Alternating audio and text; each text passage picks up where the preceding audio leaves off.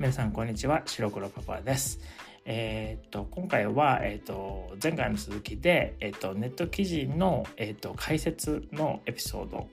の続きなんですけどこのネット記事の解説のエピソードっていうのは5つのパートに分かれていてで前回はその5つのパートのうちの1と2をやったんですね。なので今回はその次の3と4をやります。で、この後のエピソードで最後の5番目を、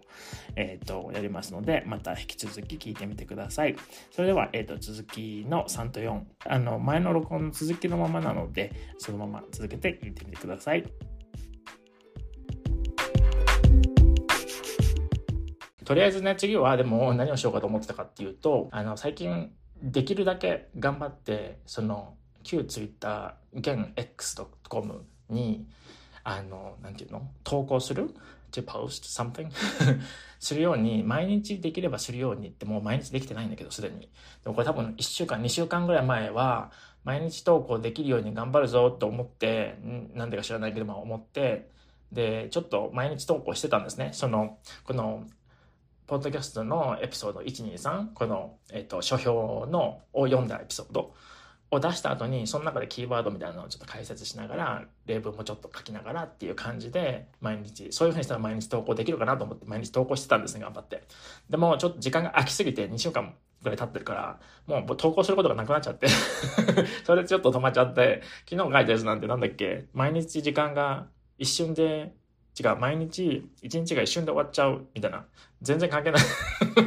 その、その日、その時に思ったことを、あの、書いて、で、ちょっと、役とか書いたりとかして投稿したんですけど、何か投稿しなきゃと思って、せっかくね、毎日、毎日ではないんだけど、まあほ、とんど毎日でやってたので、だからちょっとそういう全然関係ない、ね、書評とは関係ないことを書いたんですけど、で、あの、でもまあ、その、僕自身もその Twitter というか X っていうのもほとんど見ないので、全然見ないね。ほとんど見なくて、なんかもうなんかね、いろんなしょうもないこといっぱい書いてあるからさ。なんかそういうのもあるし、まあそんな時間もないしっていう感じで、あの、ほとんど見てないんですけど、でも、なので見てない人も多いと思うので、シーズン4の一つ目のエピソードの0401番ですね。そこで読んだ内容に関するツイートの部分を少し見てない人もいると思うので、読もうかなと思って、X の投稿の読み上げっていうのをその3つ目としてやろうと思ってます。でとりあえずやりますね。えっと、これが、えっと、まず、えの、えっと、この記事の中で、えー、当時 TBS の局アナだった堀井氏との会話は遠い側面で自由奔放っていうその一段落目の、まあ、2行目から3行目にかけて書いてあるんですけど、えっ、ー、と、まあちょっとね、あの、結構なんか、四字熟語とか好きな人結構いるような、僕の印象ではいるような気がするので、この遠い側面っていうのと、えっ、ー、と、自由奔放っていう、この二つの四字熟語が、四字熟語ってあの、for character idiom とか expression とかそういうやつですね。あの、知ってる人は知ってると思うんですけど、いろいろね、たくさんあるんですけど、僕もあんまり知らないんだけどね。なんだけど、まあ、遠い側面と自由奔放は知ってるけど、よく使うので結構、まあ、自由奔放は特によく使うし、遠い側面はまあ、あの自由奔放ほどは使わないかもしれないけど、まあ、出てくるのは出てくると思うので、それでちょっと解説っていうか、まあ、訳しとこうかなと思って、えっ、ー、と、この X の方で投稿したんですね。で、まあ、そのまま読むだけなんですけど、えっ、ー、と、遠い側面っていうのが、まあ、あの、まあ、一つの言葉だけで言うと、quick witted みたいな感じなんですね。で、it's often used to praise a person who can respond quickly and thoughtfully みたいな感じのニュアンスの意味です。まあもちろんね、あの状況によってはあの英訳も変わるとは思うんですけど、まあそういう感じのニュアンスですね。で、自由奔放っていうのが、えっ、ー、と、まあ一言で言うと、えっ、ー、と、free spirited ですね。So acting without being bound by、uh, the rules of society or common sense って書いてあるんですけど、まあでもまあ、自由にやってる人？いろいろ。自由な考え方とか自由な、あの、なんていう、言動、行動をしている人っていうのは自由奔放。なのでまあ、なんだろうね。自由奔放でいいねとかって言うと、うん、まあでもね、基本的にはね、そんなネガティブな意味は全然なくて、ポジティブな意味なんだろうけど、でもさ、まあ、人によっては、まあ、ちょっとね、皮肉っぽく、sarcastic, sarcastically ですね。あの、自由奔放でいいね、とか言って 言う人もいるかもしれないけどね。でも、遠い側面の方は、基本的にはもう完全にポジティブな意味ですね。うん、だと思っていいと思います。はい。んで、もう一つ、えっ、ー、と、次の、その、えっ、と、投、あの、X の投稿で書いたのが、えっ、と、無理せず、背伸びせず、かしこまらずっていう言葉だったんですけど、これが、えっ、と、第1段落目の1、2、3、4行目の真ん中にあるんですけど、無理せず、えー、背伸びせず、かしこまらず、ざっくばらんなトークが展開されていたっていう部分で使われてるんですね。で、えっ、と、無理せずっていうのが、まあもうそのまま読みますけど、without trying to do more than you are capable of ですね。まあ、無理しないでっていうことですね。はい。無理するっていうの知ってますよね。like pushing yourself to do more than you can みたいな感じだから、そう、だから無理せずっていうのは無理しないでってことですね。で、次の背伸びせずっていうのが、まあ、似たような感じの意味ではあるんですけど、えっ、ー、と、まあ、そのまま読んでおくと、えー、without、uh, trying to make yourself look bigger than you really are って書いてあったんだけど、うん。まあ、でも背伸びするってどういう、その、what it really means is that you stretch yourself so that you look taller than your actual height っていうことなんだよね、結局ね。まあでも、that's not like the main purpose of 背伸びする。背伸びするってさ、it literally means like stretching yourself なのね。So you're stretching. But then, how do you stretch? Because you can stretch many different parts of your body, right? But then, 背伸びする is specifically about stretching your entire body upwards. And then if you do that, you technically look taller, Right? So, you know, from that, 背伸びする means you're trying to make yourself look bigger っていうことなんですね。で、それをせずなので、that's, the, that's negating what's before 背伸びしないでっていうことなので、なので、without trying to make yourself look bigger than you really are ってことですね。はい。なんかさ、かっこつけようとするとか、そういう感じのが背伸びするってことなんですね。なんかできないのにできるってみんなにできるって思われたいとかさ、そういうのが背伸びして頑張っちゃうみたいな感じのニュアンスですね。わかるかな？なんとなく。はい。で、もう一つの三つ目のかしこまらずですね。で、かしこまるっていうのは、まあ、基本的にはまあ、being formal とか polite とかいう意味なんですけど、でもどっちかっていうと、too formal とか too polite みたいな感じなんですね。なので、かしこまらず、これも図が入ってる図っていうのが、あの、negating っていう意味なので、えっ、ー、と、without being too formal or polite っていうことになるんですね。これだけかな ?X のやつは確か だと思うんですけど、はい。で、もう長くなっちゃうけど、ちょっと1回目だけもう全部やって、全部でどのくらいかかるかちょっと、あの、見てみて、やっぱり長すぎるなって思ったら何回かに分けて次回からはやるので、続けます。えっと、次。えっ、とね、会話文を作ったんだけど、いるかな？まあ、一応作ったからやん。さっきのその遠い側面と、えっ、と、自由奔放を使った会話文っていうのを作って、どういうふうに使われる、使うことができるかっていうのをちょっとみんなに見せられたらいいなと思ったので、作ったんですけど、ちょっと長いな まあいいか。とりあえずやるね。はい。えっ、とね、遠い側面っていう言葉を、えっ、と、まあ短い会話なんですけど、あの、会話例を作ったので、二つあるんだけども、一個だけにしようかな。ちょっととりあえず一個目読みますね。えっと、なんかね、僕の生徒さんの中で、あの、日本人の名前ファミリーネームですね。その、名字って言うんですけど、えっ、と、ファミリーネームが聞いてもすぐに慣れてないから、なんかすぐに名前かどうかもわからないっていう言ってる人が、まあ、いて、いたので、それでちょっとわざわざ 名前をつけて A さん B さんとかじゃなくて後藤さんと渡辺さんの会話っていうね後藤っていう名前と渡辺っていう名前 I know, I know family name なんですけど those are very common names. I think I was actually looking at the like a ranking of the most common uh, Japanese family names and then these were the top 10 or something like that so I just chose those. はいちなみに僕のファミリーネームはあの多分言ってないので言わないでおこうと思うんですけどえっと結構結構とかめちゃくちゃレアな方ですね。すごい珍しい名前なので、その Top 100 Most なんで、コモンジャパニーズファミリーネームズには出てこないですね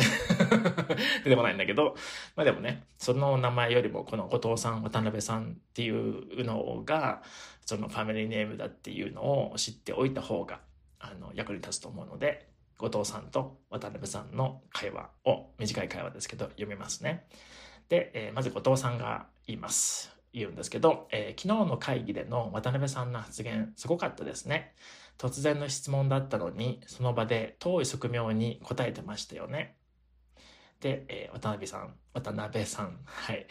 あ、ありがとうございます。でも、それも全部普段からいろいろ準備して、えいろいろ準備したりしてるっていうのがあってのことなんですけどね。じゃないと無理ですよ。で、えー、後藤さん。なるほどね。やっぱり日々努力してないと、ああいうのはなかなか難しいですよね。えー、渡辺さん。そうですよね。という感じですね。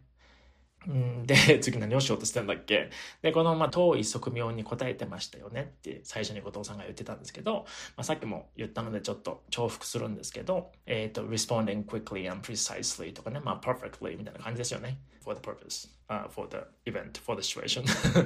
ていうことですね。はい。一応もう一個あるから読んどこうかな。まあ短いから一回読みます。じゃあ次の会話例っていうのが、あ、でもな、ちょっと待ってね。うん、英訳をどうしようかなと思ってたんだよね。一応、現状では英訳は Patreon の Tier 2以上の人たちだけに、あの、なんていうの提供するっていう形になってます。とりあえず今のところはそうします。そうだね。じゃないとね、Patreon に入ってくれてる人たちのメリットがあんまりなくなっちゃうので、そうします。はい。で、あ、でもね、後でね、この最後の、これこれが今やってるのが、この会話文、その X で書いた語彙の会話文を読んでるんですけど、これが4つ目だったんですね。で、5つ目がシャドーイング？ができる文章を、この今読んでる会話文から選んでシャドーイングしてもらえるように、あの、録音するので、その時にその英文だけは、あ、その日本語の文だけは英訳しますので、後でそれはやりますね。じゃあ、あの、会話例の2つ目。えー、これは、えーと、後藤さんと織田さんっていう2人の方の会話にしたんですけど織田さんっていうのもよく聞く。まあ後藤さんとか渡辺さんとかよりは少ないかなと思うんですけど僕の知り合いでも織田さんっていう人いますけど後藤さんと織田さんっていう2人の会話ですね。で後藤さんから会話が始まります。えっ、ー、と、so they are talking about actually 渡辺さんね。はい。じゃあ、後藤さん。えー、渡辺さんっていつも遠い側面に対応できるから、仕事で困った時とか、本当に頼りになりますよね。えー、織田さん。本当にそうですよね。彼女みたいに頭の回転が速い人になりたいですよね。で、後藤さん。そうですよね。でもやっぱり普段からコツコツといろいろ努力はしてるみたいですよ。織田さん。やっぱりそうなんですね。努力の成果が出ててすごいですよね。という会話だったんですけど、で、ここに出てきたのは、えっ、ー、と、遠い職業に対応するっていう、まあ、遠い職業に対応できるから、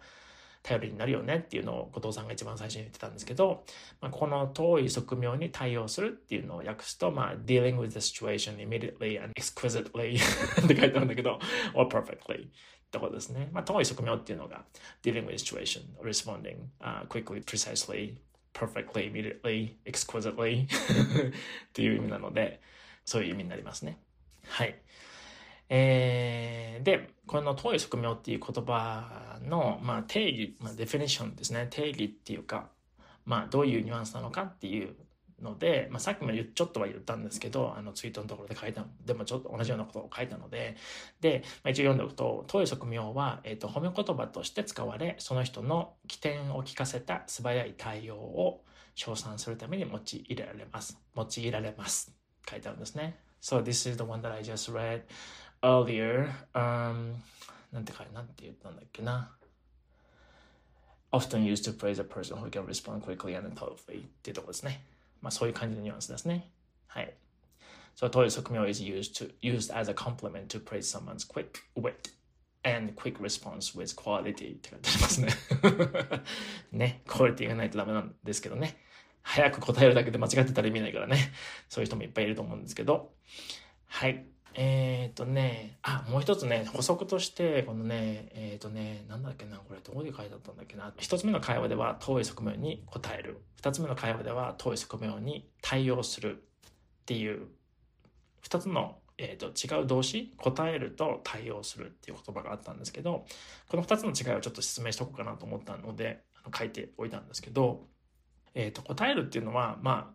基本的には、えっ、と、verbally、uh, or in writing ですね。例えば電話でとか、その場で話してとか、メールでとかね。そういう感じ。で、あの、返事をする、答えるってこですね。で、対応するっていうのは、あの、そういう、あの、なんていう電話とか、その、あの話してとか、メールでとかっていうのも含まれるんですけど、it includes all that too. But also with actions in general なのね。だから、例えばその場に行っ、て、その行ってから話すっていうね、そのアクションでね、そのね、going to the site and talk about it or deal with it っていうのが actions ですよね。で、そういうふうにするときは答えるだけじゃダメなんですね。答えるだけじゃダメっていうか、答えるっていうと、そういう、ないてそういう行動、actions っていうのは、あの、含まれないので、そういう時は対応するっていうんですね。じゃあ、今から対応しますって言ったら、じゃあ、なんか、もちろん、その電話とか、あの、誰かと話してとか、メールでとかで答えるだけで済む場合もあるけど、そうじゃない場合、その場に行かないと解決できないものとか、そういう時は対応するっていうんですね。で、あとは、例えば、あの、いろいろ作業して、なんか、なんていうのかな、電話だけじゃ終わらない。くて、電話した後に誰かに聞いて、また他の人のところに行って聞いて、とか、あとなんかいろいろ資料を調べて、なんかいろいろ調べて、チェックしたりとかして、で、やっとわかるっていう状況。だから1個では済まない時ですね。だから電話とか、1回話すだけとか、メールを1つするだけとかでは終わらない You just need to do more actions, basically. っていうのが対応するっていう意味で意味で使われるんですね。まあちょっと分かりやすい、もっと本当はね、例文があったらいいのかなと思うんですけど、あの、まあ、ちょっと簡単にニュアンスの違いがありますよっていうあのことで話してみました。で、まあ、もう一回まとめとして言うってこと、答えるは verbally in, or in writing で対応する is like with actions in general ですね。They're both dealing with things, but only verbally or in writing. or the other one is 対応する is with actions in general とですね。